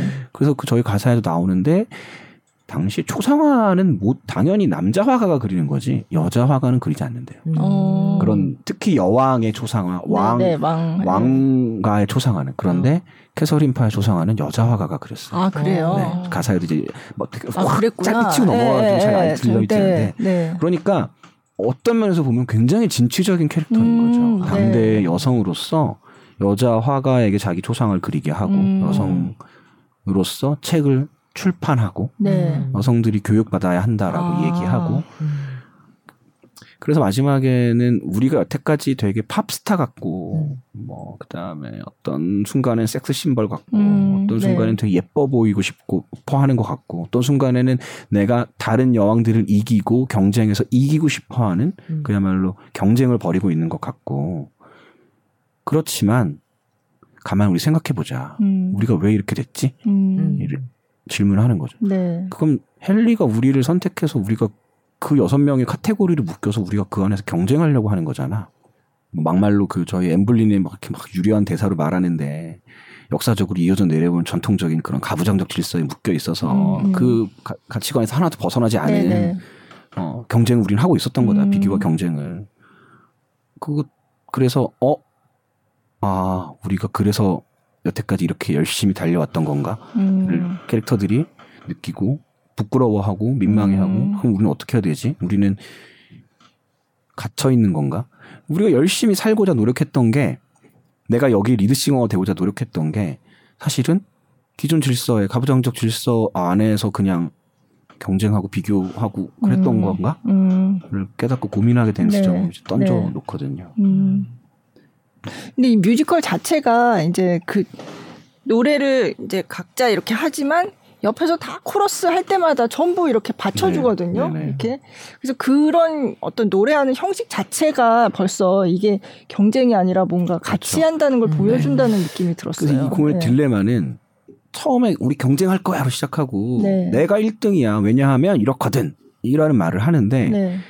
그 수위를 계속 조절해가는 과정이었어. 이게 아. 여자들의 싸움으로 너무 그 영어로 하는 말하자면 막말로 bitch fighter처럼 네네. bitch fighter처럼 보이면 안 된다. 음. 나쁜 여자들끼리 막 서로 머리 뜯고 음. 그런 싸움으로 보이면 안 된다. 음. 아니 근데 그렇게 하지 않고 어떻게 경쟁을 해? 음. 할수 있어 하면서 그 음. 경계를 계속 왔다 갔다 하면서 장면을 만들었던 것 같고 아. 그 말씀하신 것처럼 그것을 보여줄 수 있는 게 한 넘버를 부를 때 나머지 여왕들이 각자 자기 여왕이거나 혹은 그 장면에 등장하는 캐릭터 노래 안에 등장하는 뭐 하인들이거나 네네. 남자들이거나 친구들이거나 이런 캐릭터로서 계속 응원해주고 서포트해주는 느낌으로 곡을 이제 진행을 네. 했죠. 그래서 음. 그 균형을 계속 맞춰가려고 해, 서 아마 어 그래 서로 경쟁하고 있지만 또 서로 도와주고 네. 있네 네. 그런 느낌을 받고요. 음. 음. 그 굉장히 그 인상적인 그런 구간이 그 아까 말씀드렸던 제인 시모라는 캐릭터가 노래하는 부분이 있는데. 네. 굉장히 고음으로 확 노래를 확 치고 가는 부분이 있거든요. 그래서 저희 협력 연출인 ASJ, ASJ로 저희 부르는데 네. 그 친구가 얘기해 줬던 게 아 하고 노래를 부르는 이 순간에 아이를 낳고 죽게 되고 그 고통을 느끼는 그 캐릭터의 에너지를 내 자기가 손을 뻗고 음. 그 손을 시대와 공간을 뛰어넘어서 몇백 년 전에 죽었던 진짜 제인 시모어와 지금 아마 영국에서 혹은 음. 뉴욕에서 음. 이 장면을 하고 있을 또 다른 배우들과 음. 혹은 이렇게 아이와 함께 곧 아이를 잃거나 혹은 아이 때문에 죽거나 했던 그런 수많은 여성들이 함께 손을 잡는다고 생각하고 음. 노래를 불러보자. 뭐 이, 이, 이런 맥락의 얘기를 했었어요. 어. 어, 아, 저는 그걸 보면서, 아, 이것은 여자 연출만이 할 수 있는 멘트일 수도 있겠다라는 아. 생각이 들면서도, 아. 너무 이해가 되고 네. 그 이후에 그 장면에 대한 밀도와 에너지가 배우들 사이에서 훨씬 달라진 걸 느꼈고 아, 그렇구나. 어, 네. 그렇게 불러보자. 네. 그래서 페미니즘적인 관점에서 아이를 낳고 키우고 그것이 엄청 중요한 일인가 그렇지 않은가라는 고민을 하고 있을 때 그 방식 나름의 방식으로서 음. 굉장히 나도 한 여성으로서 충분히 음. 최선을 다했던 것이고 그 손을 우리 서로 잡아주자. 아. 라는 얘기를 많이 했었고요. 그런 느낌으로 다른 장면들도 많이 네. 만들어졌던 것 같습니다. 어... 네. 이게 그 제가 듣기로는 처음 이거 원작자 그러니까 작곡하고 이거 대본 쓰고 한 그 사람들이 학생일 때 처음에 뭐 썼다 이런 얘기를 들었는데 그게 네. 맞나요? 네, 맞습니다. 네, 어. 졸업 작품으로 쓴 거라고 거의 생각하시면 될 것 같아요. 아, 그 찾아, 찾아보니까 뭐 토비 말로 루시 모스라는 그 두 사람이 같이 이렇게 콤비로 네. 했는데 케임브리지 대학의 동창생이었다고 네. 나오더라고요. 그 네. 작곡가도 동창생이고 어. 안무도 거의 다 동창 안무까지 아. 창작자들이 거의 동창생이고요. 네. 굉장히 어린 나이에 그 만든 거죠 사실 어. 서른 살도 알- 안 됐을 때 만든 네. 걸로 알고 있고요. 네. 그래서 기존 뮤지컬 질 문법이 아닌 좀 다른 방식으로 저는 음. 공연을 만들려고 했던 것 같아요. 그래서 계속 제가 막 이런 여성주의적인 거나 막 어려운 얘기들 많이 하, 이렇게 좀 무거워 보이는 얘기를 하고 있지만 그래서 네. 사실 공연은 굉장히 가볍고 네. 통통 튀고 발랄하고 강력한 음악들로 쭉 채워지고 네. 있거든요. 그러니까 그걸 무거운 형식이 아니라 자기네들이 쉽게 이해하고 받아들이고 행복해 할 수 있는 공연 양식으로 만들려는 음. 노력이 있었던 것 같습니다. 네. 근데 그 내한 공연하고 라이센스 공연이 연달아서 이어졌는데 네네. 조금 차이가 있다면 어떻게 있을까요? 그 저희가 거의 오리지널 공연의 moment들을 다 지켜서 어떻게든 해보려고 연습실에서 계속 연출도 그렇고 네. 진행했었고요. 그- 그- 네. 그 렇게 계약되어 있기도 하고 그래서 어떻게 보면 크게 다르지 않아요. 사실 거의 똑같아요. 정말 어 이렇게 똑같이 한다고 음. 네. 싶을 만큼 똑같고요. 다만 이제 가사를 자막으로 보느냐 네. 우리말로 맞아요. 직접 듣느냐는 네. 좀 차이가 있는 것 같더라고요. 네. 네. 음. 우리는 물론 그 자막으로 영화나 이런 것들 보는데 익숙해져서 사실 관객분들 그렇게 자막 보시면서 따라가는데 어렵진 않지만 그래도 이게 배우의 말과 목소리로 나올 때좀 음. 더 힘이 있는 것 같고요. 네. 그래서 저희가 가사 번역 작업을 진짜 공을 많이 들였어요. 음. 그랬을 것 같아요. 네, 이게 음. 원래 가사가 너무 흥미롭고 어. 영국식 그러니까 영국식 미국식 라임을 너무 많이 맞춰놔가지고 아, 라임. 아. 네. 음악을 듣고 있으면 사실 너무 재밌고 흥미로운데 뜻을 몰라도 듣고 있으면 이게 라임이 정말 운율이 아. 딱딱 맞아가지고 야 이렇게까지 라임을 맞춘다고 음. 생각보다 굉장히 흥미있게 만들었는데 그걸 한국말로 하려니까 너무 어려운 거예요. 너무 네. 어려운데 네. 포기할 건 포기하고 네. 우리의 방식으로 뭔가 운율을 맞출 건 맞추고 음. 그래서 정말 마지막까지 계속 가사 대사도 마찬가지지만 네, 가사를 계속 같이 연구하고 음. 했던 것 같아요. 번역가님이 번역해 주시고 그러니까 황석희 네, 황석희 번역가님 네, 번역을 영화의 번역가 유명하신 네, 분. 많이, 네. 정말 많이 하시죠. 네. 그래서 주셔서 좋은 작곡을 주셨는데 그걸 또 노래해 보고 만들면서 아. 음악 감독님, 뭐 저, 뭐저 다른 연출님 이렇게 네. 같이 꽤 오랜 시간 동안 작업을 했어요. 일주일에 한 번, 이주에 한 번씩 만나서 네. 오늘 이 한국말 어떻게 해보자. 아, 한국의 네. 가사를 계속 이렇게 바꿔보고 음. 저희 이제 이걸 불러볼 수 있는 배우를 불러서 네. 불러보게 실제로 하고 부르면 그래서 어떻게 되나. 들- 들어보고 네. 이, 이, 런 거를 거의 두세 달 동안 하면서 어. 가사를 한국 한국 계속 고쳤어요. 네. 근데 그러고 또 연습을 들어갔더니 아 이게 사실은 이런 이런 의도였구나를 아. 현지 연출과 함께 듣게 되다 보니 아, 네. 또 연습실에서 또 다시 조금 고치고 바뀌고 있고. 뭐 아. 그런 과정을 겪으면서 했죠. 지금도 좀 아쉬운 것 점도 있고 좀 음. 아, 이거는 어떻게 해도 한국말로 하면 원래 느낌이 표현이 안 되는구나. 뭐 아. 이런 점도 있지만, 뭐 최대한 살리려고 했고, 오리지널 연출부에서 되게 좋아했던 지점도 되게 많아요. 아, 이건 한국 번역이 더 좋은데? 약간 이런 아, 부분도 어떤 좀. 예를 들면 어떤 아, 곳이요? 그 Haus of Holbein의 네. Das ist gut이라는 네, 그 네. 문장이 계속 나오거든요. 네, 그 네. 영어로 뭐, 뭐 아, 너무 좋아. 네. That is good 그런 건데 네. 거기가 원래는 더 많은 독어로 채워져 있었어요. 다른 아. 독어들도. 그런데 그러니까 자기들의 라임으로 좀 채워져 있었는데 그 라임을 도저히 살릴 수가 없고 음, 네. 그리고 그들이 영국 사람들이 아는 독일어가 우리보다 더 많은 것 같은 느낌 받았어요. 어, 어. 그래서 그, 이 독일어 우리는 우리들은 모르는데 모르는데. 어. 네. Das ist gut도 무슨 말인지 몰라도 어. 정확하게 그래도 이거는 아 느낌을 알 수 있으니 그래서 저희가 Das ist gut을 다, 다 채웠죠 많이 아. 훨씬 많이 아. 어. 라임을 글자 맞춰서 여기서도 놓고 여기서도 놓고 아. 이게 어. 남게 네. 기억에 남게 네. 어. 네. 했더니 영국 연출은 이게 훨씬 더 자기네들은 음. 재밌다 이런 방식 음. 재밌었다 이렇게 얘기를 하더라고 아. 뭐 음. 그런 것도 있- 네 그래서, 그런 작업이 좀 어려웠는데 그렇지만 꾸준히 노력을 했고 그래서 한국 배우들이 이걸 하고 있는 걸 보면 개인적으로는 훨씬 더 음. 좀 감동이 있는 것 같아요. 아. 여러 가지가 이유가 있는데 저 배우들이 지금 저 무대에서 저렇게 무대를 채우고 있다는 것 자체가 조금 감동적이기도 하거든요. 음. 어, 여자 배우들 여섯 명에 네. 밴드까지 다 네 명의 여성, 여성 네. 10명의 여자들이 지금 저기서 저걸 채우고 있다는 게 아, 2023년에 저게 그렇게 감격스러운 일인가 싶기는 하지만 음. 뭐 당연히 이제 곧 앞으로 계속 저런 일 많아질 거야라고 생각하지만 또 이게 처음도 아니지만 네. 처음 있는 일도 아니지만 어 저렇게 신나게 행복하게 화려하게 음. 노래 부르고 하고 있는데 저 배우들이 하고 있다는 게 감동적이기도 하고 음. 그런 부분들을 배우들이 더 잘 표현하는 것 같기도 해요. 아, 네. 이 특히 마지막에 다 같이 천천히 우리를 하나로 묶을 순 없어. 음, 네. 내 삶, 내 영광 이제 되찾을 거야. 뭐 이런 가사를 부를 때 그 가사말을 정말 소중하게 불러주거든요. 음. 배우들이. 어 그게 이 여섯 식스 여섯 여왕들의 이야기이기도 하지만 각자 배우들 자기 이야기들인 것처럼 느껴지는 날도 있고 그것들이 관객들에게 잘 전달되길 원하는 이야기인 것도 있어서 네.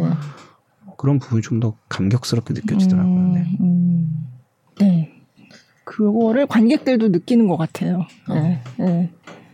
되게 마지막 부분에 가면 좀 저 약간 그 그런 울컥하는 네, 그 네. 모먼트가 있어. 그런 음, 순간이 네, 있거든요. 네, 네. 네. 지금 다 얘기해 주신 맥락과 비슷한 것 같긴 한데 네.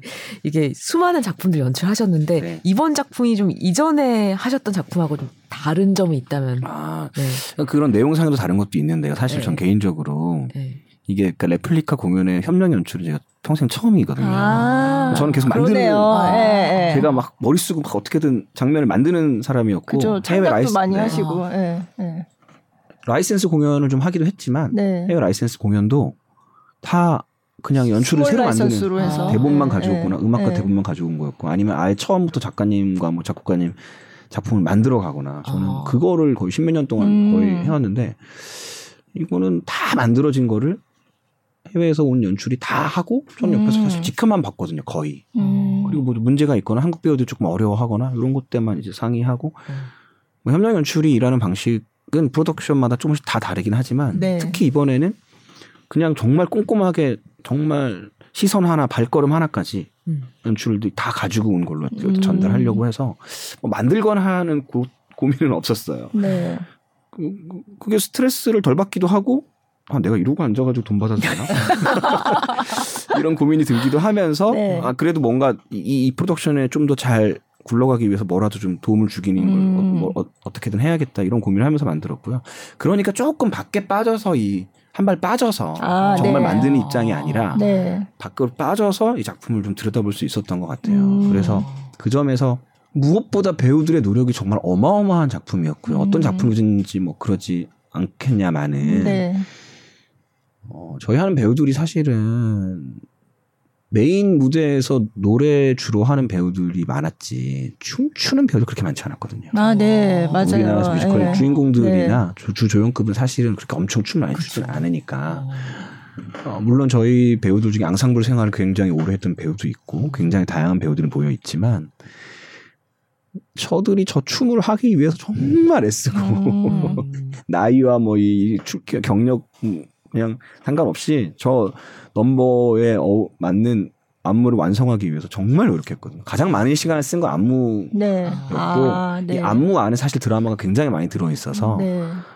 그거를 막 정말 파스를 붙여가며 네. 몸이 축 나가며 연습하는 걸 보고 있으면 그 노력이 무대에서 빛날 거라는 확신과 함께 저 노력이 관객들이 전달 잘 될 거라는 음. 믿음과 함께 볼 수 있었고 그게 마지막 쯤에 가서는 더 아까 말했던 감격으로 와 닿았던 네. 것 같고요.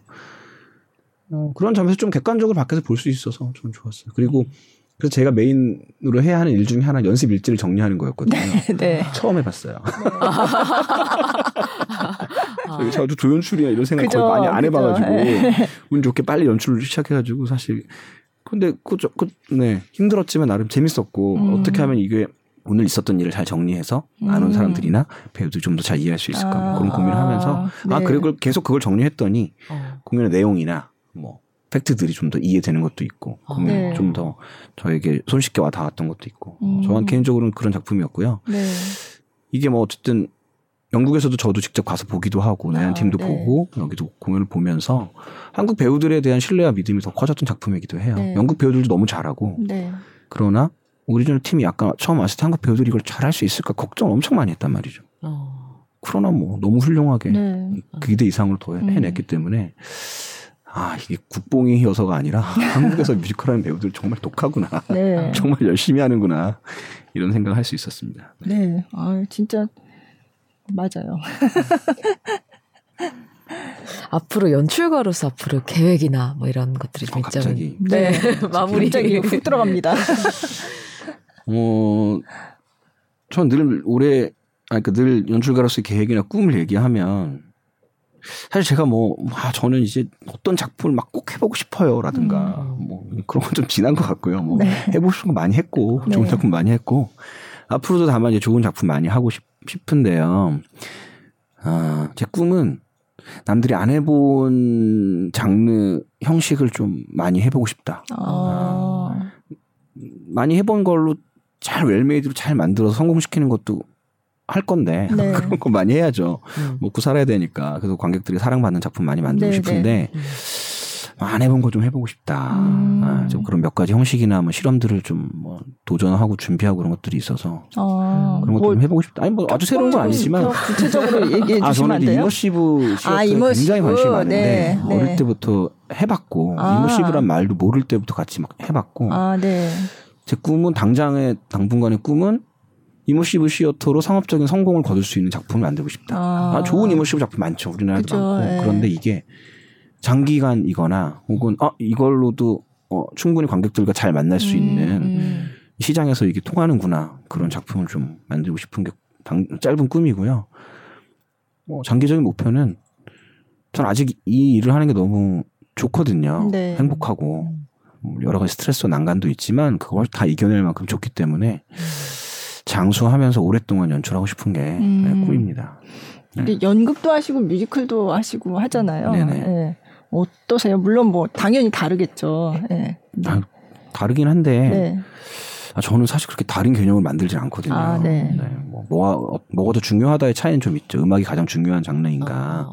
어, 드라마의 갈등이 가장 중요한 장르인가, 뭐 조금 차이는 있지만, 뭐 저는 뭐 비슷하게 열심히 하고 있고, 네. 각 장르에서 가장 중요한 것은 무엇인가 조금 연구해야 되고 공부해야 되는 거지만 그래서 저는 뭐 가끔 가끔 정말 오페라 뭐 창극 뭐, 뭐 이것저것 이 들어올 땐 해보는데 아, 네. 뭐다 흥미 있게 음. 만들고자 애쓰고 있습니다. 네. 음. 네. 음. 무대 예술, 공연 예술, 무대에서 올라가야 되는 그 예술 어떤 일정한 시간 안에 이야기가 전개되는 그건 굉장히 서로 좀 유사한 특징을 갖고 있는 것 같기는 해요. 네. 네. 가장 음. 중요한 무기가 무엇인가 조금씩 다르지만. 네. 네. 음. 그럼 연출할 때 가장 중요하게 생각하는 거는 어떤 점이세요? 음. 이건 사실 제가 이런 질문을 많이 받아서 혼자 생각해 본 건데요. 네. 일단 첫 번째는 이게 흥미 있나가 일단 중요하더라고요. 아, 네. 그러니까 이게 정말 웃기든 슬프든 감동적이든 뭐 아니면 신선하든 사람들이 어 하고 흥미 있게 볼 수 있는 이야기인가가 굉장히 중요하더라고요. 네. 흥미 없는 이야기라면 흥미 있게 만들어야 되는 거다. 음. 그러니까 이야기 자체가 흥미 없을 수도 있죠. 네. 중요한 이야기인데 흥미 없을 수도 있지만 그 공연으로서 흥미 있게 만드는가 이야기 어. 자체가 아니라 연출해야 될 일은 이야기를 흥미 있게 만드는 음. 거라고 생각하거든요. 네. 그리고 그렇게 흥미 있게 만들 만큼 이게 정의로운 이야기인가, 어. 가치가 있는 이야기인가. 네. 아니 이야기를 흥미있게 만드는 건 기술이고 테크닉이죠 연출로서 음. 그런데 그 흥미있게 만들려는 이야기 자체가 음, 어떤 가치가 정의롭지 않은 이야기인데 음, 음, 음. 그걸 내가 너무 흥미롭게 만들어서 사람들한테 음. 보여줬어요. 아. 사람들이 그 이야기를 믿게 될 거 아니에요. 아. 그게 뭐 맞다고 생각할 수도 있고 저, 아 그런 일을 하지 않도록 좀 애쓰자. 내가 만들려는 이야기가 아. 정의로운 이야기인지 계속 생각해보자. 그래서 이게 남들에게 널리 들려주고 싶은 이야기로 내가 자랑스러운 이야기로 만들어 가고 있는가를 고민하자. 음. 이야기 흥미있게 만드는 건 내 기술이고 네. 내 테크닉이고 내가 해야 될 일이다. 음. 그러나 그 이전에 그렇게 들려줄 만한 가치가 있는 들려줄 만한 정의로운 이야기인가 음. 뭐 그런 걸 고민하자. 네. 음. 크게는 그런 생각으로 만들고 있는 거예요. 네. 네. 아주 인상적인. 어, 되게 네. 거기까지는 생각을 못했던 것 같아요. 네. 저는 들려준 이야기에 심취하느라 음, 음. 아, 그렇게 들려주시려는 마음이 느껴졌습니다. 네. 마무리를. 네. 지금 뭐 얼마든지 더 얘기를 할 수 있을 것 같지만, 네. 네. 다음번에 한 번 더 모시는 걸로 하고, 네. 네. 오늘 정말 긴 아, 네. 시간인데 네. 너무 짧게 느껴지는 시간이었습니다. 마지막으로 해주시고 싶은 말씀이 있으신가요? 어, 남은 그, 말씀. 네, 지금 뮤지컬 식스 더 뮤지컬 네. 절찬리에 지금 절찬리에 네. 공연되고 있는데 네. 네, 코엑스 아트홀에서 아, 네, 네. 진행되고 있고요. 어, 많은 분들이 정말 많은 분들이 봐주셨으면 좋겠어요. 음. 이번에 많은 분들이 좀 봐주셔야 저희가 이걸 또 다음번에 또 다음번에 음. 할수 있고, 네. 어, 기존 뮤지컬과는 조금 다른 신선하고 흥미 있는 것들을 충분히 보여주고 있는 아주 신나는 뮤지컬이거든요. 네. 어, 실컷 박수 치고 흥겨워하고 소리 지르고 휘파람 불면서 볼 수 있는 공연이고 또 생각보다 더 많은 걸 가져가실 수 있는 공연이라 음. 꼭 봐주셨으면 좋겠고요. 아, 제가 이렇게까지 간곡하게 사실 부탁 잘 안 하거든요. 제 공연 연출할 때도 네, 네. 아 이거 잘 돼야 되는데 아, 안 되면 네. 회사한데도 큰 타격인데 지금 아. 잘 됐으면 좋겠고 이 네. 공연이 앞으로 저는 계속 좀 더 어, 영국 뭐 뉴욕에서 잘 된다고 하는데 한국에서도 어, 잘 돼서 앞으로 더 많은 관객들이 만나고 그래서 음, 더 많은 여자 관객들 혹은 그냥 관객들이 이 식스라는 캐릭터들의 이야기를 통해서 어 지도시대 여왕들 나아가서 지금 여왕 여성들이 어떤 생각을 하고 어떤 걸 겪고 있구나를 감각적으로 확 느낄 수 있, 는 작품이라서 네. 그런 것들을 많은 분들이 가져가셨으면 네. 좋겠습니다. 네.